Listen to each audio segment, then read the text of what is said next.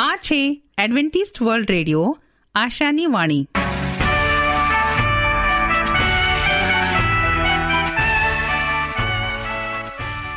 અમારા આજના પ્રસારણમાં તમારો હાર્દિક સ્વાગત છે. આજે તમારા માટે અમે ખૂબ સુંદર સ્વાસ્થિક અને આત્મિક વિચારો લાવ્યા છીએ.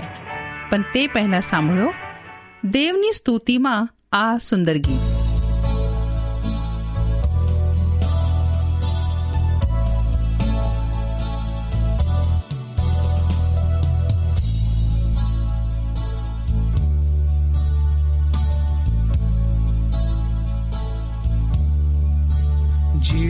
ખડ ખરિયાળ મારા ઉપર છાયા પાર તારી કુખથી વહ્યું જળ તથા લોહિતેનું ફળ.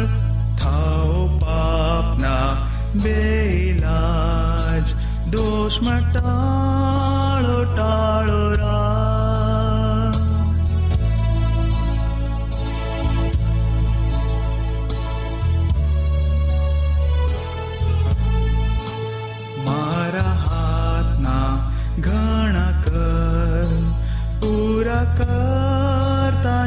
ધર્મ મારી હોશ નિરંતર હોય મારો આત્મા સદારોય તો પણ કેવળ પ્રાયશ્ચિત તારી શકે છે ખચી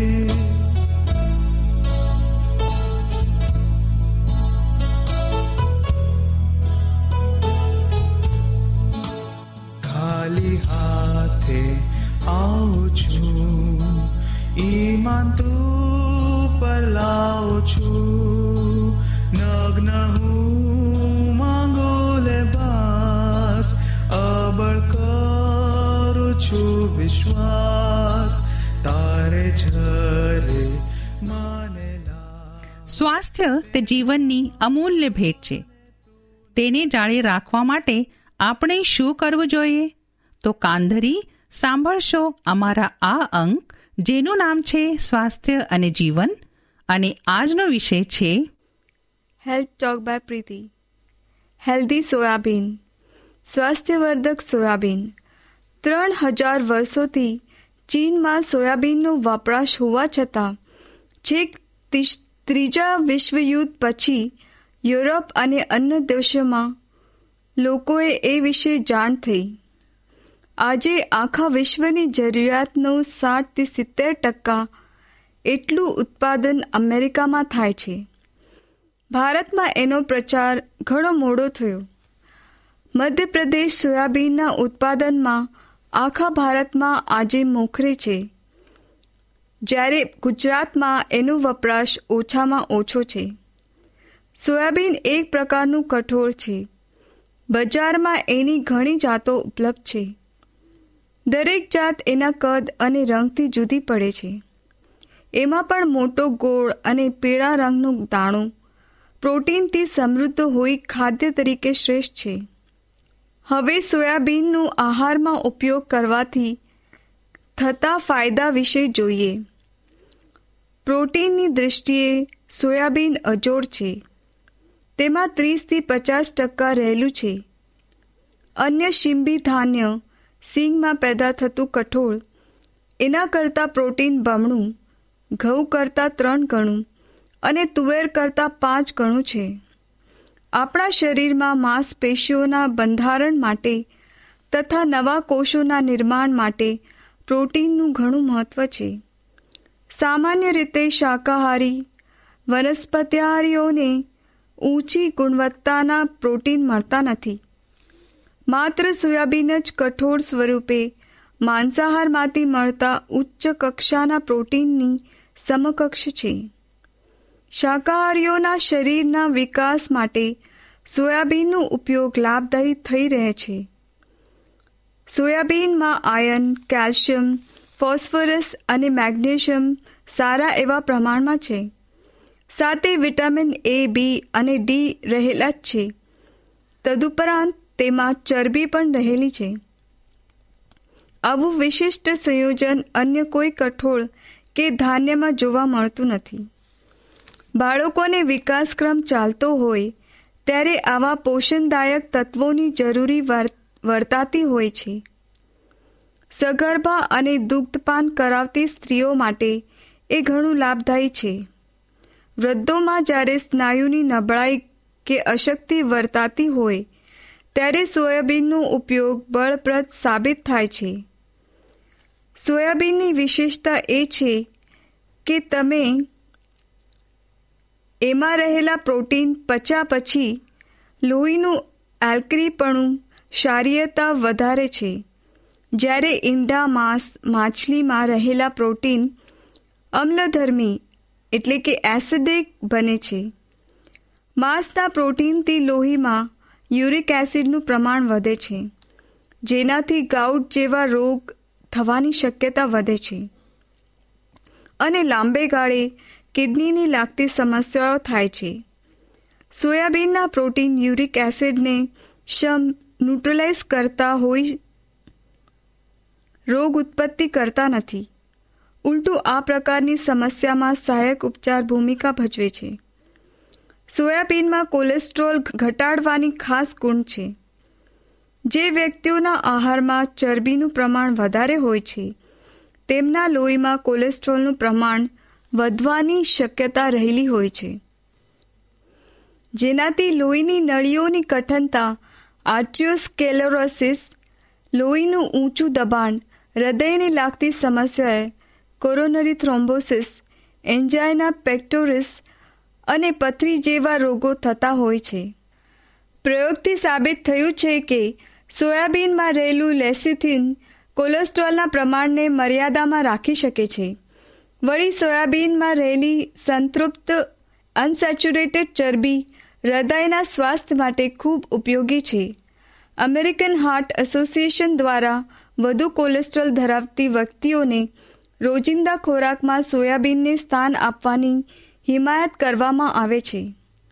સોયાબીનમાં અન્ય એક મહત્વનું તત્વ ફાઇટો એસ્ટ્રોજિન રહેલું છે, જેનું રાસાયણિક બાંધારણ અને કાર્ય શરીરમાં ઉત્પાદન થતા એસ્ટ્રોજન નામના હોર્મોન જેવું છે. આ એસ્ટ્રોજનની ઉણપથી સ્ત્રીઓમાં સ્તન કેન્સર અને ઓસ્ટિયોપોરેસિસ, હાડકાં પોચા અને નબળા થઈ જવા જેવા રોગો થતા હોય છે. એટલું જ નહીં મોનોપોઝ દરમિયાન જ્યારે માસિકમાં અનિયમિતતા સર્જાય છે, ત્યારે પણ શરીરમાં એસ્ટ્રોજનનું પ્રમાણ ઘટતું જોવા મળે છે. આહારમાં સોયાબીનનું યોગ્ય પ્રમાણમાં ઉપયોગ કરવાથી એસ્ટ્રોજનની પૂર્તિ થાય છે અને ઉપર જણાવેલી સમસ્યાઓમાં મદદ અંશે સહાય મેળવી શકાય છે. ત્યારે પણ શરીરમાં એસ્ટ્રોજનનું પ્રમાણ ઘટતું જોવા મળે છે.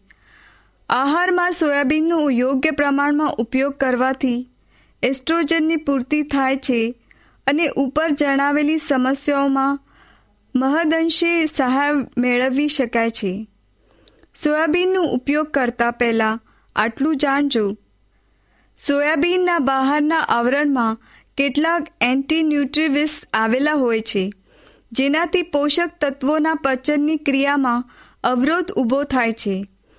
સોયાબીનથી આઠથી દસ કલાક પાણીમાં પલાળી, આ પાણી કાઢી નાખી, ખૂબ સારી રીતે બાફવાથી આવા નકારાત્મક તત્વો દૂર થઈ જાય છે અને ત્યારબાદ એ ખાવાલાયક બને છે.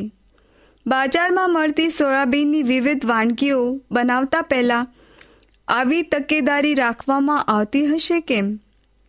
આથી રોજિંદા આહારમાં ઉપર જણાવેલી રીત જ યોગ્ય છે. અને સોયાબીનનું ખાદ્ય તરીકે ઉપયોગ કરવામાં હિતવાહી છે. બીજી મહત્વની બાબત, સોયાબીન ક્યારેય એકલા ખાવા ન જોઈએ. એની સાથે હંમેશા ભાત, રોટલી કે ભાખરી લેવા જોઈએ. એમ કરવાથી પ્રોટીન અને કાર્બોહાઈડ્રેટના સંયોજનની આહારની પૂર્ણતા જળવાય છે.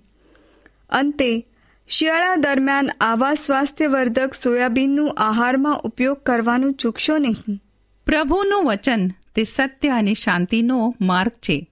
આવો, હવે આપણે પ્રભુના વચન ઉપર મનન કરીએ. કાયદાની ભાવનાનો ઉલ્લંઘન કરવું.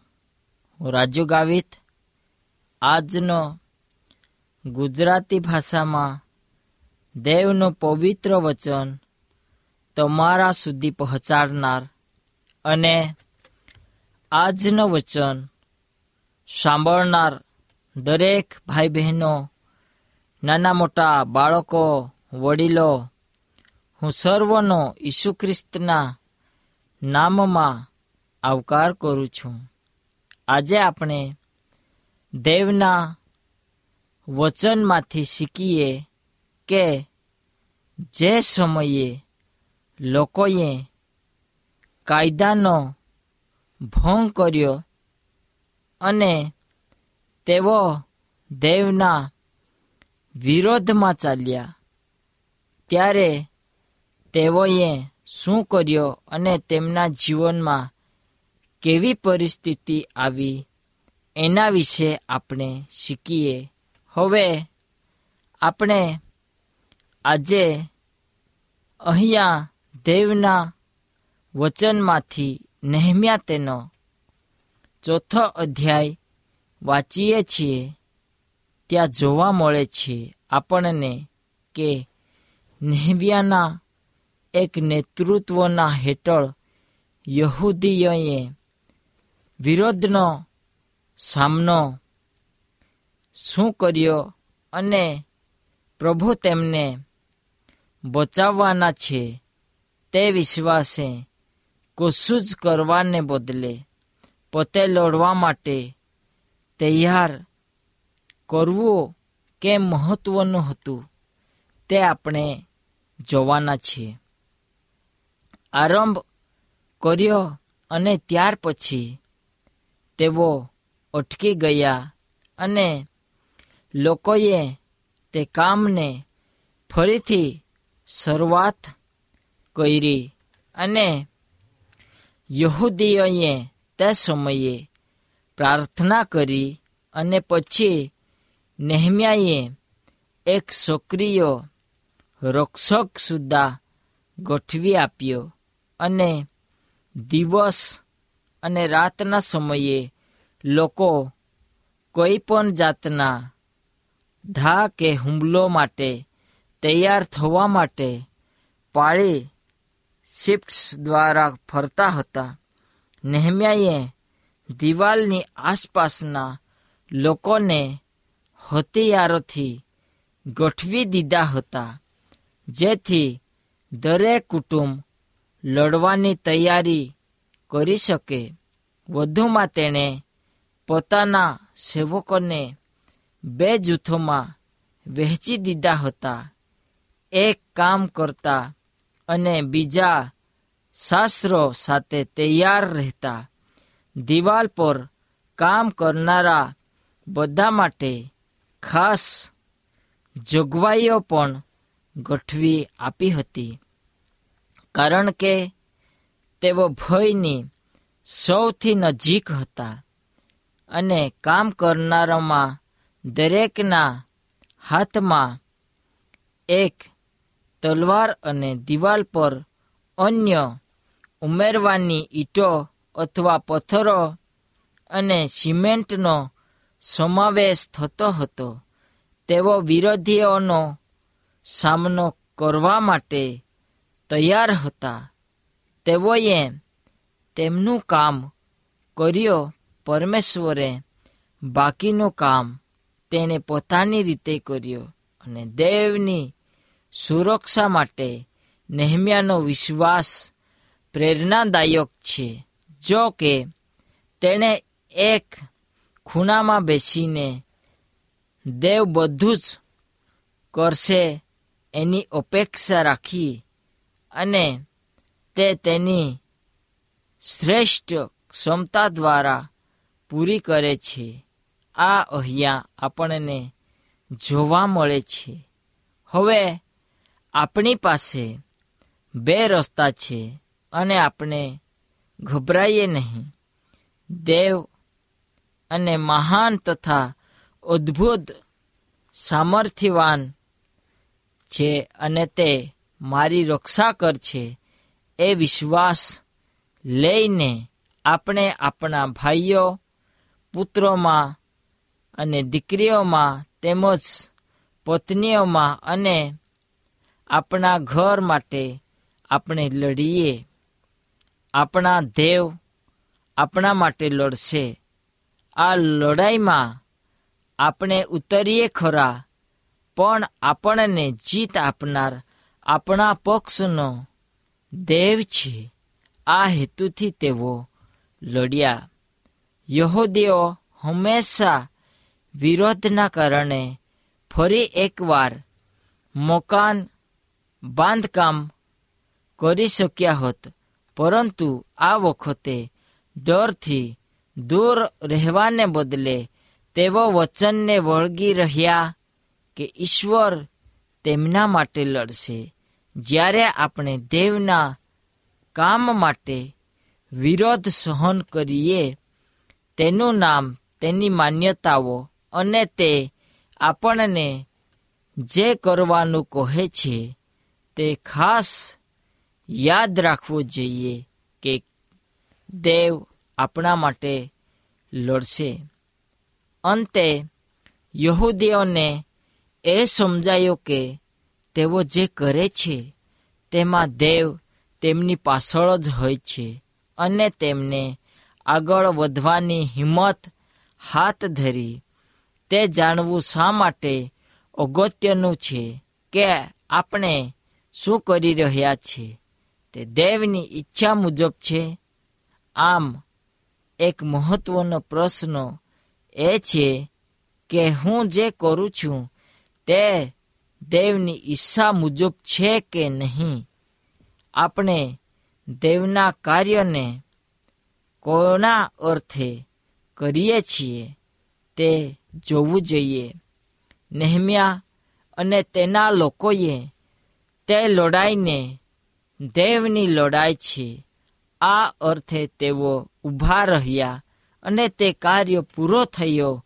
ત્યાં સુધી તેમની એક સારી અને સચ્ચાઈની લડાઈ ચાલુ થઈ નહીં. પરંતુ તે હથિયારોનો ઉપયોગ સુદ્ધા કરવામાં આવ્યો નહીં. હવે આ કાર્યો નેહમ્યા યરુસલેમમાં કરેલા કાર્યને મહાન કામ તરીકે કહે છે અને આ સમયમાં તેમનો પ્રયાસ હતો કે હું એક મોટું કામ કરવામાં રોકાયેલો છું. હું કોઈને મળી શકતો નથી, પણ હું એ કામ પૂરો કરીશ. આ નહેમિયાની ઈચ્છા હતી. છ અધ્યાયમાં જીવનના ઘણા પ્રયત્નોનું વર્ણન ત્યાં કરે છે અને સાનબાલાટને અથવા ગેછેમ નેહમ્યાને પત્રો મોકલ્યા, જેથી તેઓ તેમને મળવાના બહાને આવી અને બધ ઈરાદો પાર પડે. જો કે મળવાનું એઓના મેદાનમાં હતું, જે દુશ્મન પ્રદેશમાં હતું અને આનાથી આમંત્રણની સાચી ઈચ્છાને જાણી શકાય સાનબાલાટ ટબિયા અને ગસેમ એકતાની રાહ જોતા હતા, જે ફક્ત જીવાલ સમાપ્ત થાય ત્યાં સુધી ચાલે અને દરવાજો બંધ થઈ જાય. યહૂદીઓ પાસે હાલના ઈરાનના રાજાનું રક્ષણ હતું અને તેથી તેમના શત્રુઓ સંપૂર્ણપણે આગળના હુમલા દ્વારા તેમને જીતી શકતા નહીં હતા. પરંતુ જો તેઓ નેતા પાસેથી છુટકારો મેળવે, તો તેઓ પ્રતિ ગતિને રોકશે અથવા કદાચ મુશ્કેલીઓને કાયમ માટે રોકી શકશે. તેઓ પ્રયત્નો સડતા નહીં હતા. નેહમ્યા જવાબ પણ આપતા નથી. છતાં પણ તેઓ પ્રયત્ન કરે છે. નેહમ્યાને દરેક કાર્ય માટે વિરોધીઓનો સામનો કરવો પડતો હતો. એ એક નિરાશજનક હતું.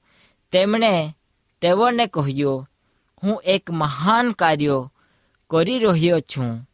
અને વિશ્વના ધોરણે પ્રમાણે નેહમ્યા રાજાના પાત્રવાહક તરીકે મહાન કામ કરી રહ્યો હતો.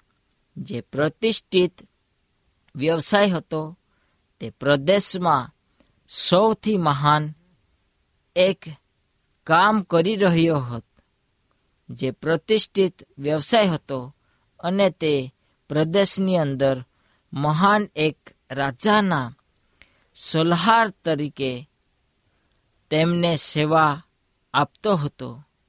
તે પ્રદેશમાં તેનું નામ ઊંચો હતો, પરંતુ એક શહેર કે જે ખંડેર હતું, તેનું નિર્માણ થયું, જેનો કોઈ દેખીતી રીતે સાંસ્કૃતિક મહત્વ નહીં હતો.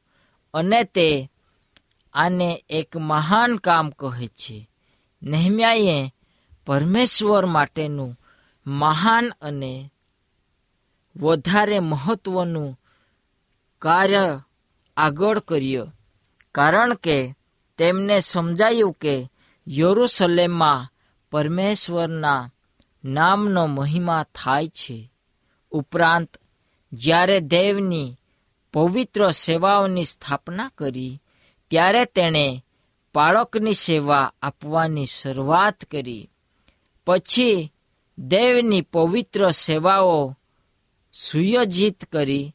લોકોના મનમાં પવિત્ર સેવાઓનો વિશેષ મહત્વ આપવા તેમણે બાળકની જવાબદારી પણ સ્વીકારી.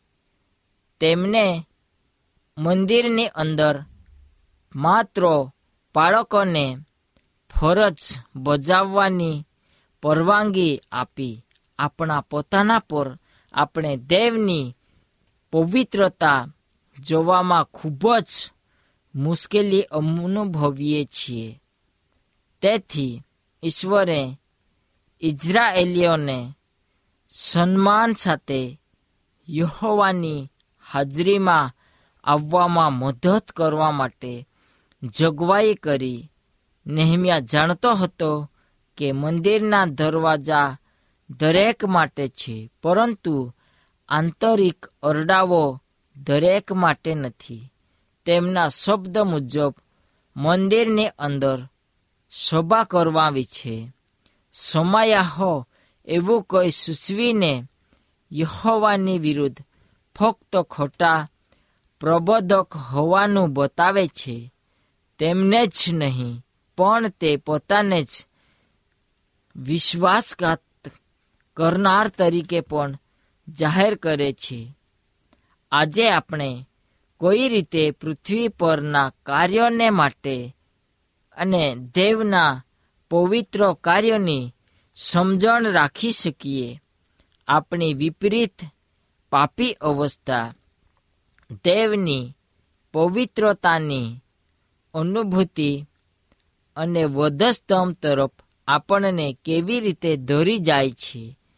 એ કાર્યો આપણે કરવાના છે અને તે કાર્યો સરળ અને દુઃખદાયક હોય, પણ તે દેવને છોડીને આપણે ઓલોક માર્ગે જઈને વિજય મેળવી શકતા નથી. નહેમ્યાના સમાન દ્રઢ અને દેવ પર વિશ્વાસ રાખીને ચાલવું અને તે કાર્યને સંપૂર્ણપણે પૂરો કરીએ. વિરોધ હોય કે ના હોય પણ કાર્યને પૂરું કરવાને આપણે નિશ્ચય કરીએ. વિરોધ અને નિરાશતા એ એવા જ અનુભવોની લાક્ષણિકતા છે કે જે નેહમ્યાના સમયમાં બાંધનારાઓ ખુલ્લા દુશ્મનોની જેમ મળતા હતા અને મિત્રો હોવાનો ઢોંગ કરતા, આવા સંજોગોમાં આજે દેવના માટે કોણ કામ કરશે?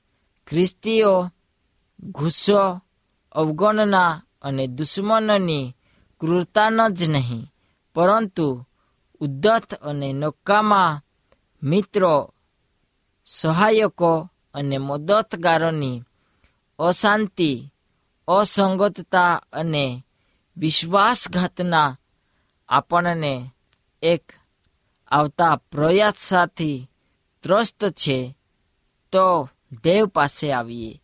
નેહમ્યાનો ભક્તિભાવ અને પરમેશ્વર પરનો તેમનો અચળ વિશ્વાસ તે દુશ્મનોની શક્તિ અપાર હોવા છતાં નિષ્ફળતાનું કારણ જણાવે છે. આત્મા જે નિરુત્સાહી છે, તે લાલચળ અને સરળ શિર બને છે, પરંતુ જે જીવનમાં ઉમદા હેતુ હોય છે, તે શશી લેનાર હેતુ કે દૃષ્ટતા સામે પણ સલામત સ્થાન શોધી લે છે. તેની શ્રદ્ધા સતત વધી જાય છે, પણ ઘટતી નથી. ઉપર તરફ વધે છે, પછી તે અનંત પ્રેમને ઓળખે છે. તેના સારા હેતુને પૂર્ણ કરવા માટે બધી બાબતોને કાર્યવિંત કરે છે. પરમેશ્વરના સાચા સેવકો એક નિર્ણય સાથે કામ કરે છે, જે નિષ્ફળ થતું નથી, કારણ કે કૃપાની ગાદી તેમની સતત નિર્ભરતા છે આ વચન થકી પ્રભુ આપ સર્વને આશીર્વાદ આપો, પ્રાર્થના કરીએ, મહાન દયાળુ ઈશ્વર પિતા, પ્રભુ તે અમને સર્વને સંભાળ્યા અમે તમારી પાસે આવીએ. પ્રભુ આજના વચન પ્રમાણે અમને હંમેશા કાયદાની અંદર અને તમારા વચનમાં ચાલવા માટે તું સહાય કરજે. પ્રાર્થના ઈસુ પ્રભુ, તમારા નામમાં માગીએ. આમેન.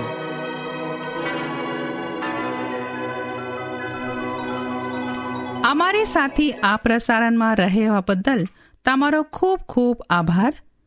જો તમારે અમારા સ્વાસ્થ્ય અને બાઇબલ પાઠો મફત મેળવવા હોય, તો પોસ્ટ કાર્ડ કે ટપાલ દ્વારા અમારો સંપર્ક કરો.